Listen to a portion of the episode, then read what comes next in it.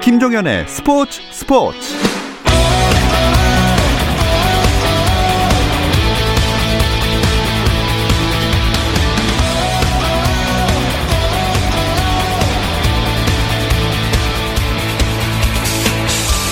스포츠가 있는 저녁 어떠신가요? 아나운서 김종현입니다. 오늘 하루 스포츠계를 돌아보는 스포츠 타임라인으로 김종현의 스포츠 스포츠 출발합니다.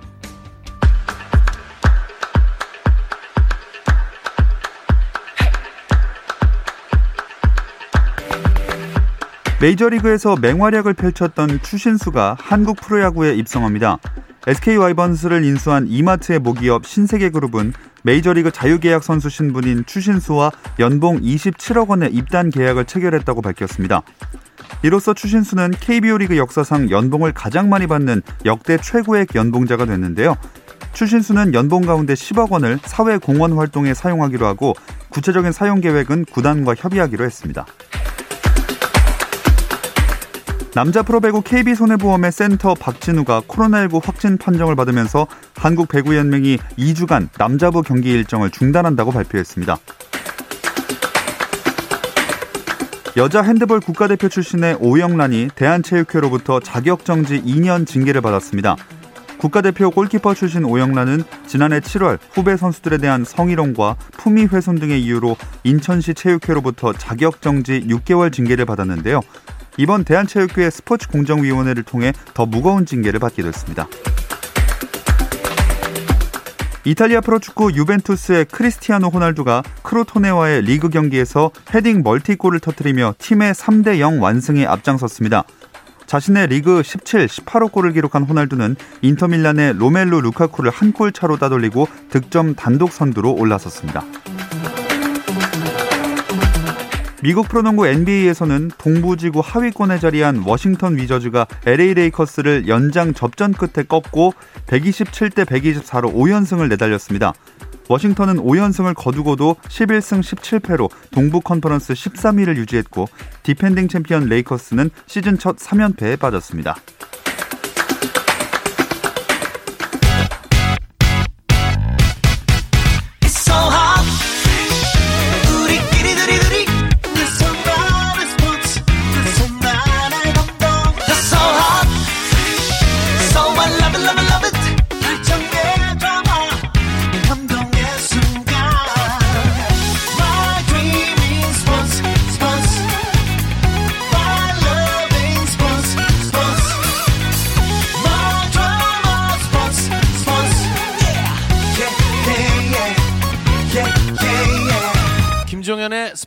스포츠. No problem. 화요일 저녁에는 이 두 분과 함께하고 있죠. 정 PD와 김 기자, 정현호 KBS 스포츠 PD, 중앙일보 김지한 기자 나오셨습니다. 안녕하세요. 안녕하세요. 자, 이 배구계에서 시작된 학폭 논란이 진짜 일파만파로 퍼지고 있어요. 네, 이다영, 이재영 자매에서부터 시작됐었는데 이제는 뭐 송명근, 박상아 등의 이제 배구계를 거쳐서 또 이제 다른 스포츠계에도 약간 강탈 움직임을 보이고 있고요. 더 나아가서 이제 연예계에 있는 연예인들에게까지도 음. 좀 퍼지고 있기 때문에 저는 이게 앞으로 뭐 정치계라든가 사회 면에서도 더 커졌으면 커졌지 이대로 끝날 것 같지는 않다는 생각이 좀 듭니다. 네, 지금 뭐 말 그대로 최근 몇 주 사이에 이 이슈가 뭐 말 그대로 우리나라 전 사회를 강타하는 네. 예, 그런 지금 분위기로 갔기 때문에 뭐 앞으로도 당분간은 여러 가지 그런 어떤 어, 이야기들, 뭐 논란들이 계속해서 불거질 것 같습니다. 네.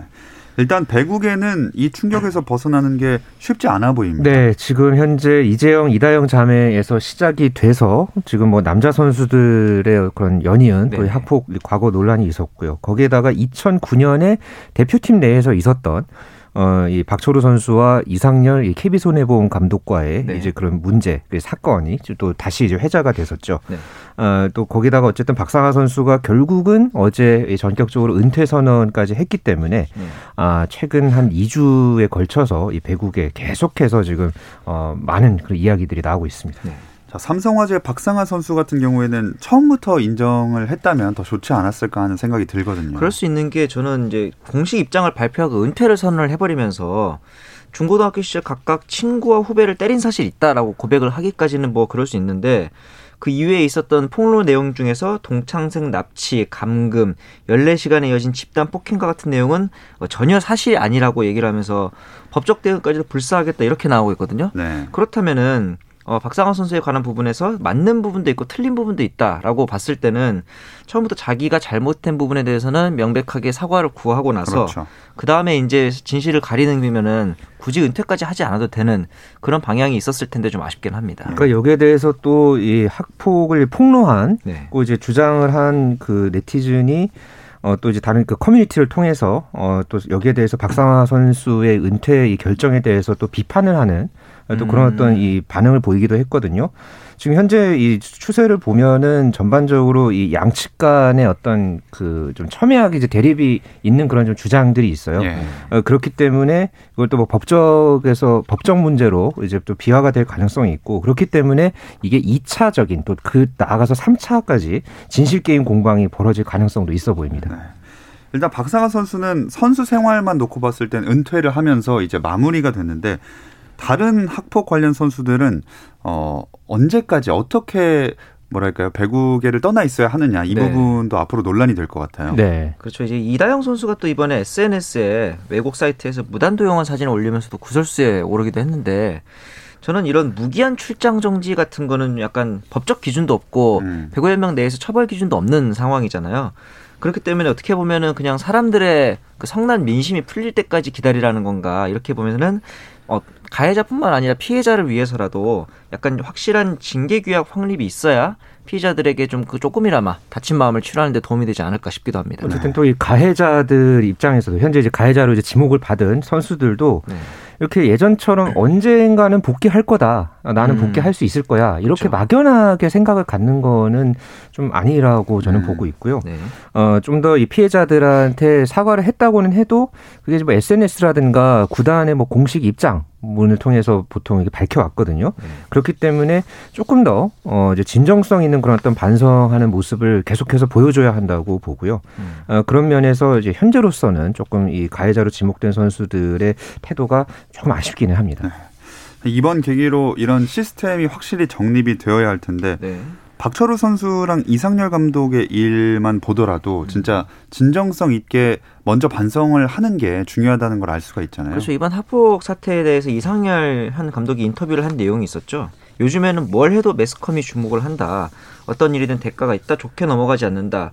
마치 그 최근에 학교 폭력 관련된 고발이 이슈몰이인 것처럼 얘기를 해서 박철호 선수가 이제 인터뷰에서 아 도저히 이대로 넘어갈 수 없다 하면서 음. 경기 끝난 이후에 경기 내용과 관계없이 작심하고 약간 인터뷰를 선언했거든요. 네. 당시 인터뷰의 wording을 좀 보자면은 KB 손해보험 선수들에게는 미안하지만 저는 이 감독 선임 때부터 불편했다. 그런데 이번 인터뷰를 보니까 가라앉아 있던 흙탕물을 다시 휘젓는 느낌이 들었다.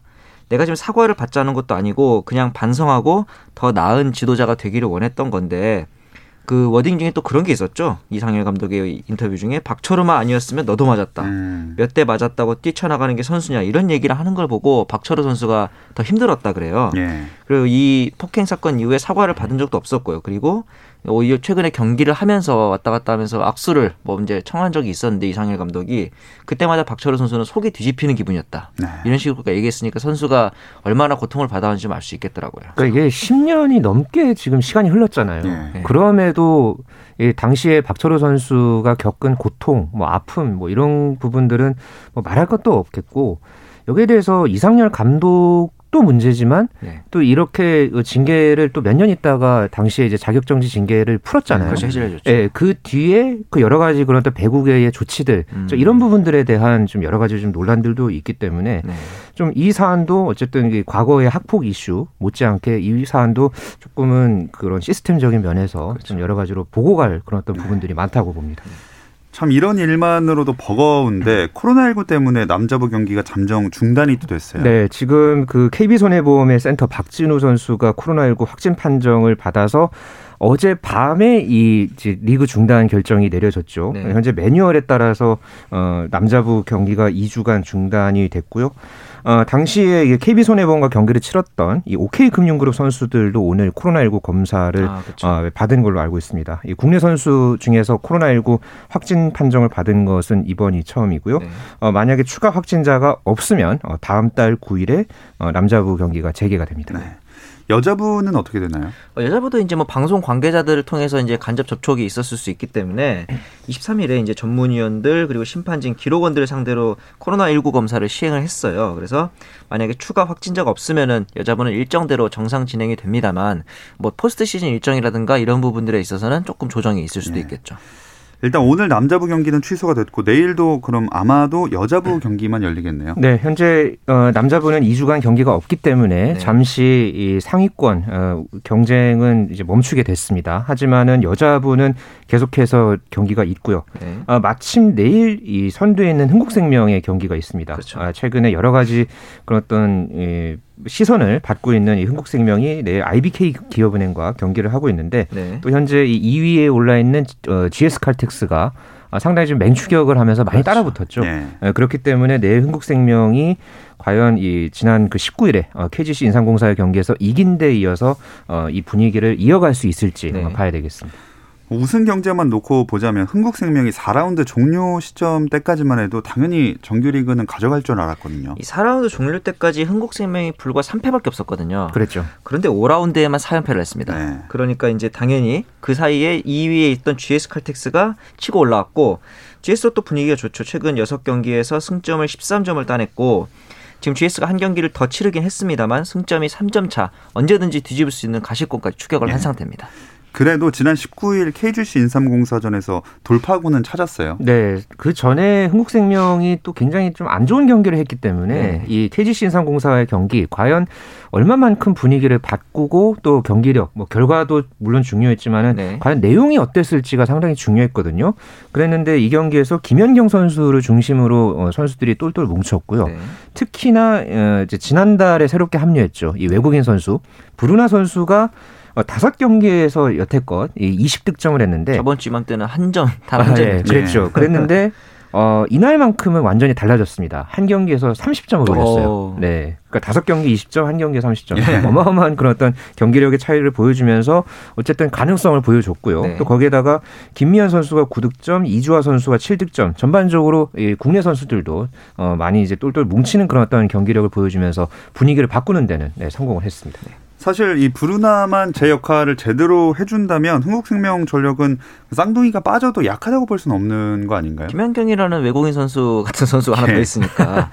근데 여기에 이제 하나 더 중요한 것이 김연경 선수가 최근에 수비에 가담하는 시간이 많아지다 보니까 공격에 집중을 잘 못하는 그런 음, 문제가 있거든요. 그렇죠. 그런 부분에서 봤을 때 어, 레프트인 김미연 선수의 수비 가담이 좀 중요할 것 같고 이제 다른 포지션들은 괜찮아요. 김세영, 이주아의 센터진도 나쁘지 않고 박상미랑 도수빈이 있는 리베로진도 괜찮기 때문에 결국 시즌 초반부터 손발을 맞춰오지 못했던 이 김다솔 선수가 얼만큼 세터에서 살림꾼 역할을 잘 해주냐가 흥국생명은 제일 중요할 네. 것 같습니다. 브루나 선수가 지난 경기에서 한 경기에서 잘했으니까 네. 네, 앞으로의 경기력도 아주 중요하겠고요. 그나마 김연경 선수가 많이 옆에서 이렇게 어, 적응을 위해서 많이 리드를 그렇죠. 해주는 것 같아요. 네. 뭐 경기할 때 보면은 브루나 선수가 막 공격 성공을 하면은 옆에서 계속 하이파이브 하고 음. 이렇게 소리 질러주고 그런 어떤 모습들에서 사실은 그 전까지 브루나 선수가 이 영어를 못해서 아. 좀 그런 어떤 서로 이제 용어 통일이 좀 잘 안 되다 보니까 의사소통에도 어려움이 있었다고 하거든요. 네. 그런데도 어, 이 경기에서 이 김연경 선수 또 동료 선수들의 어떤 네. 응원을 입으면서 좋은 모습을 보였기 때문에 어, 이런 부분을 바탕으로 흥국생명이 조금은 바뀔지 한번 두고 봐야 될 것 같아요. 자, 이 흥국생명이 흔들리는 사이에 바짝 추격하고 있는 GS칼텍스는 발목 부상으로 결정했던 강소희 선수가 복귀한 다음에 본격적으로 상승세를 탔습니다. 그렇죠. 강소희가 복귀한 이후에 GS 칼텍스는 4승 1패인데 강소희 선수 개인의 성적도 좋아지고 있더라고요. 17일 경기에서는 14점의 공격 성공률 60%였는데 21일 경기에서는 개인 최다 득점인 29점에다가 공격 성공률이 사실 60%만 돼도 나쁜 공격 성공률이 아닌데 네. 60.87%까지 올라갔기 때문에 음. 굉장히 분위기가 좋고 이어서 이제 권민지 선수도 아마도 그 본배구가 열릴 때쯤이면은 복귀를 한다 그러거든요. 이런 전력 정상 전력이 구동된다면은 이제는 GS가 우승 1순위일 수도 있겠다. 이런 이제 전문가들의 전망도 나오고 있습니다. 네. 마침 두 팀의 맞대결이 이번 주말에 또 있네요. 그렇습니다. 아주 이 외나무 다리 대결이 될것 네. 같고요. 이 경기의 결과에 따라서 이 여자부의 경우의 수가 짜여질 것 같아요. 네, 그렇죠. 아, 현재는 흥국생명이 다섯 경기 남았고 GS 칼텍스가 네 경기 남았거든요. 네.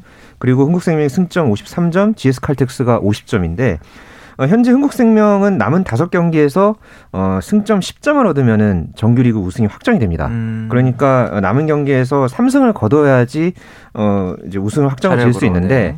어, 조금 사실은 이게 흥국생명의 이 우승 시계가 조금 더 빨라질 수도 있었지만은 이 최근에 어떤 부진 때문에 네, 그렇죠. 좀 이게 미뤄졌거든요. 어, 그렇기 때문에 이 경기, 어, 말 그대로 승점 뭐 3점 이상, 뭐 6점짜리 경기다. 네. 어, 이렇게 좀 표현을 해볼 수 있을 것 같고, 여자부의 이번 시즌, 어, 우승 향방을 가를 아주 중요한 경기라고 봅니다. 자, 배국의 이야기를 쭉 해봤고요. 또 하나 오늘 아주 좋은 소식이 전해졌습니다. 추신수 선수의 KBO 리그행 이야기 잠시 쉬었다 와서 바로 나눠볼게요.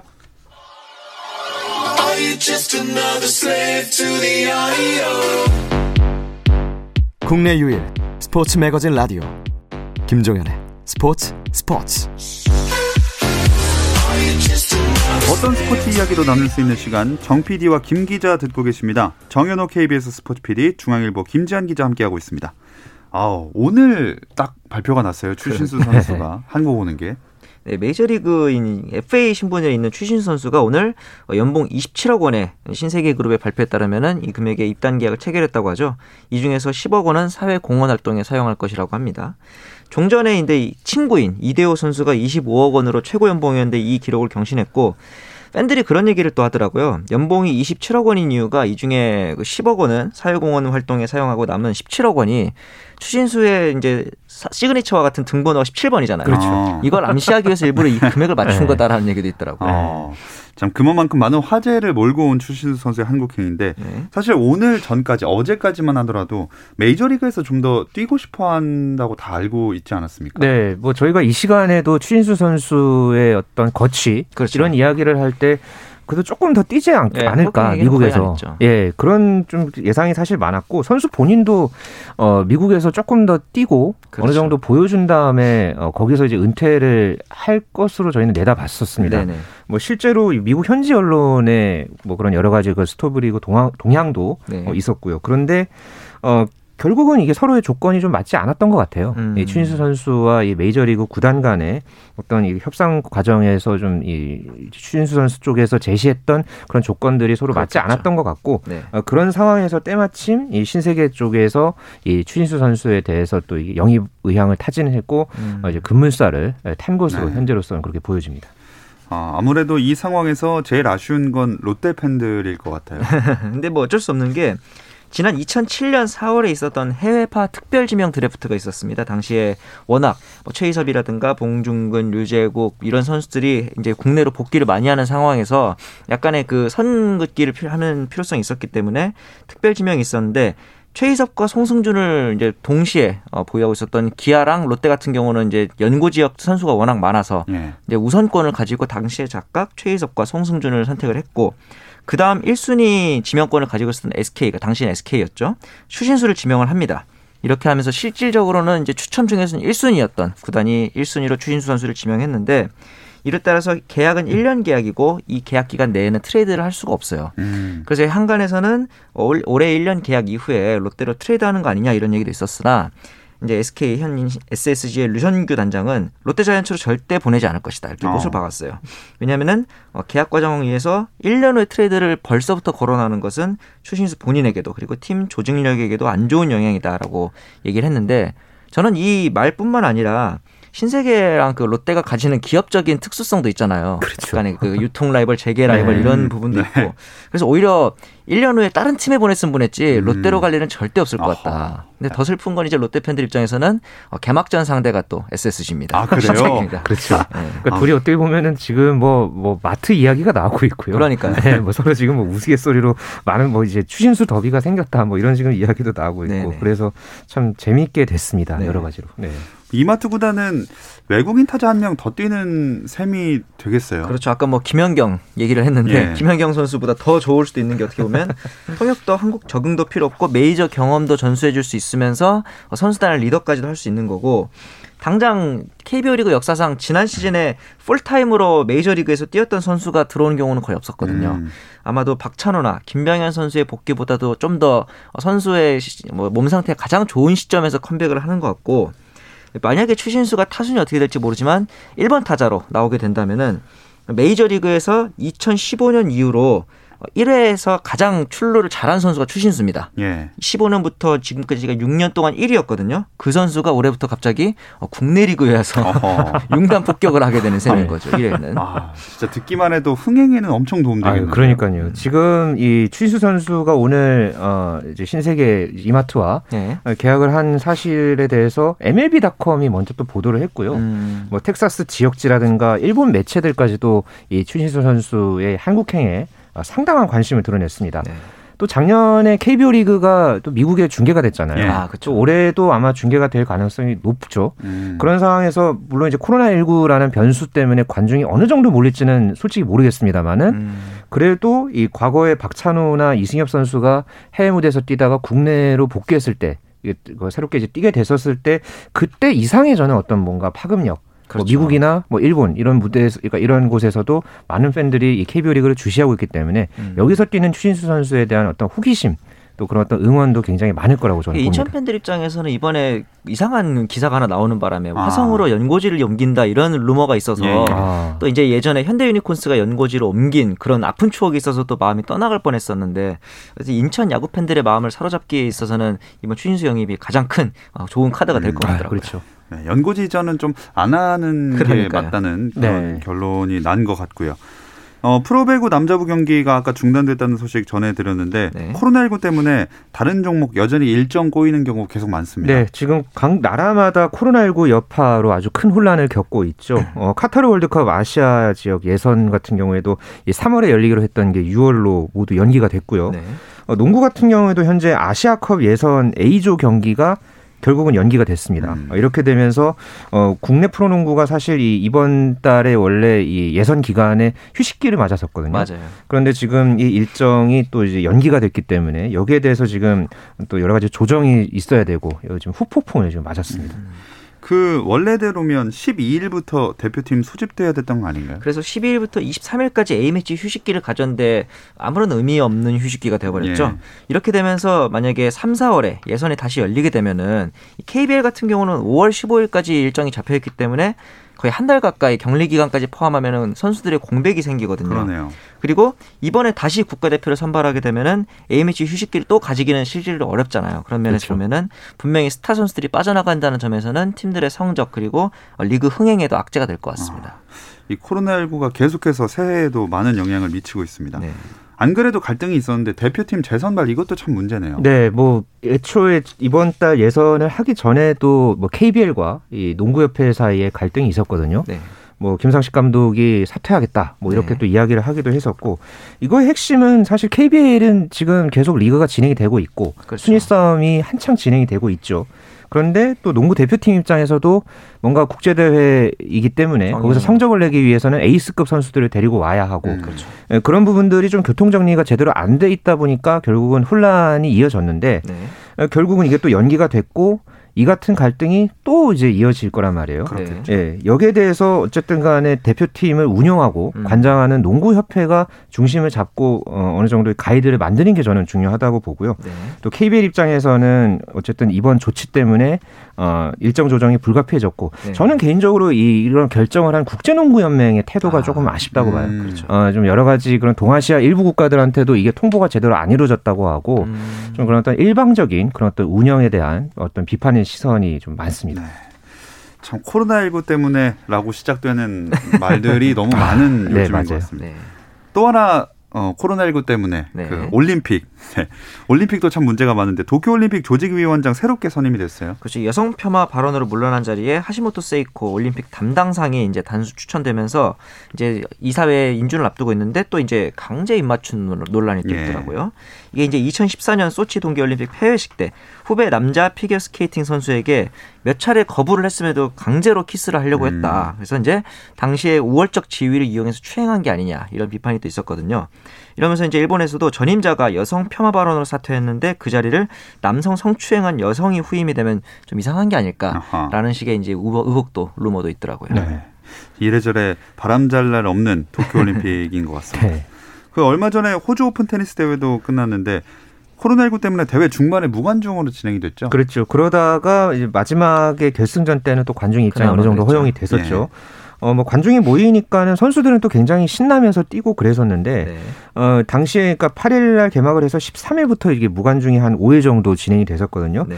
특히나 그때는 그 경기가 이제 한창 늦게 이제 진행이 되다가 밤 11시 59분이 되니까 장내에서 막 나가라. 그렇죠. 이렇게 그 방송을 해가지고 관중들이 이제 나가는 그런 어떤 이 음. 상황도 있었는데 그래도 선수들이 또 관중 앞에서 또 뛰니까 뭐 오사카 나오미 선수 같은 경우에는 어, 가장 중요한 게 관중이 다시 모인 날이다. 네. 자기 경기력보다 이 관중이 다시 모인 거에 대한 또 이제 본인의 어떤 생각을 표현하기도 했고요. 반면에 좀 이- 이번 대회에서 선수들이 전반적으로 좀 그런 컨디션 난조를 보였던 게 많았었어요. 음. 뭐 조코비치 선수도 중간에 이 복부 통증으로 고생을 했었고 그렇죠. 어, 전체적으로 선수들이 이 컨디션 관리 조율에 좀 문제가 많았던 네. 그런 대회였습니다. 뭐 가장 큰 그중에 이변이라고 한다면 러시아 아슬란 카라체프 4강 진출인 것 같아요. 예, 조코비치 4강 상대였던 카라체프가 세계 랭킹이 114위에서 42위까지 뛰었는데 예. 뭐 단적으로 말씀드리면은 이 카라체프는 이번 대회를 통해서 2009년부터 벌어온 상금보다 이번 한 대회로 더 많은 상금을 챙겼다고 합니다. 아, 네, 부럽네요. 그러니까 여러 가지로 역사를 세웠죠 이 선수가. 네. 그러니까 호주 오픈에서 예선을 통과한 선수가 4강까지 오른 게 1977년 이후에 44년 음, 만이라고 네, 해요. 그렇죠. 예, 이런 기록만 놓고 봐서도 참 대단 하지만 네. 이 카라체프 개인적으로는 이 상금 덕분에 그렇죠. 또 굉장히 이 기억에 남을 대회가 될 것 같습니다. 그렇지만 뭐 남녀 모두 우승에는 큰 이변은 없었어요. 역시 조코비치가 3년 연속 우승을 했고 지금 최근 호주 오픈만은 20연승 중입니다. 네. 조코비치가. 참고로 이 호주 오픈에서 조코비치가 마지막으로 진 상대가 바로 정현 선수입니다. 아, 아우 그렇군요. 네. 예, 이 메드베데프 결승 상대였던 메드베데프도 최근 대회 20연승 중이었거든요. 그런데 2시간도 걸리지 않아서 음. 3대 0으로 메드베데프를 제압했습니다. 그렇습니다. 여자 테니스는 역시 오사카 나오미가 좀 좋습니다. 그렇죠. 예, 오사카 나오미 선수가 제니퍼 브레이디를 2대 0으로 완파를 하고 정상에 올랐고 이 메이저 대회 결승에 네 번 올라서 100%이 승률을 기록을 했어요. 예. 그렇게 되면서 네 번째 예, 메이저 대회 우승 트로피를 수집을 했고 어 앞으로 이 오사카 나오미의 과제는 하나 남았다고 봐요. 이 하드 코트에서만 강하다는 인식을 깨는 건데 음. 아, 호주 오픈에서 두 번, 또 US 오픈에서 두 번은 우승을 했는데 클레이 코트의 프랑스 오픈 그리고 잔디 코트의 윔블던에서는 아직 우승이 없거든요. 예. 아. 어, 그렇기 때문에 올해 또 이 대회들이 열리니까 어, 여기에서 과연 오사카 나오미가 우승하는 모습 보여줄 수 있을지 한번 봐야 되겠습니다. 자, 이 이야기를 끝으로 오늘 정 PD와 김 기자 마치도록 하겠습니다. 정현호 KBS 스포츠 PD, 중앙일보 김지한 기자 고맙습니다. 감사합니다. 감사합니다. 내일도 별일 없으면 꼭 좀 들어주세요. 김종현의 스포츠 스포츠.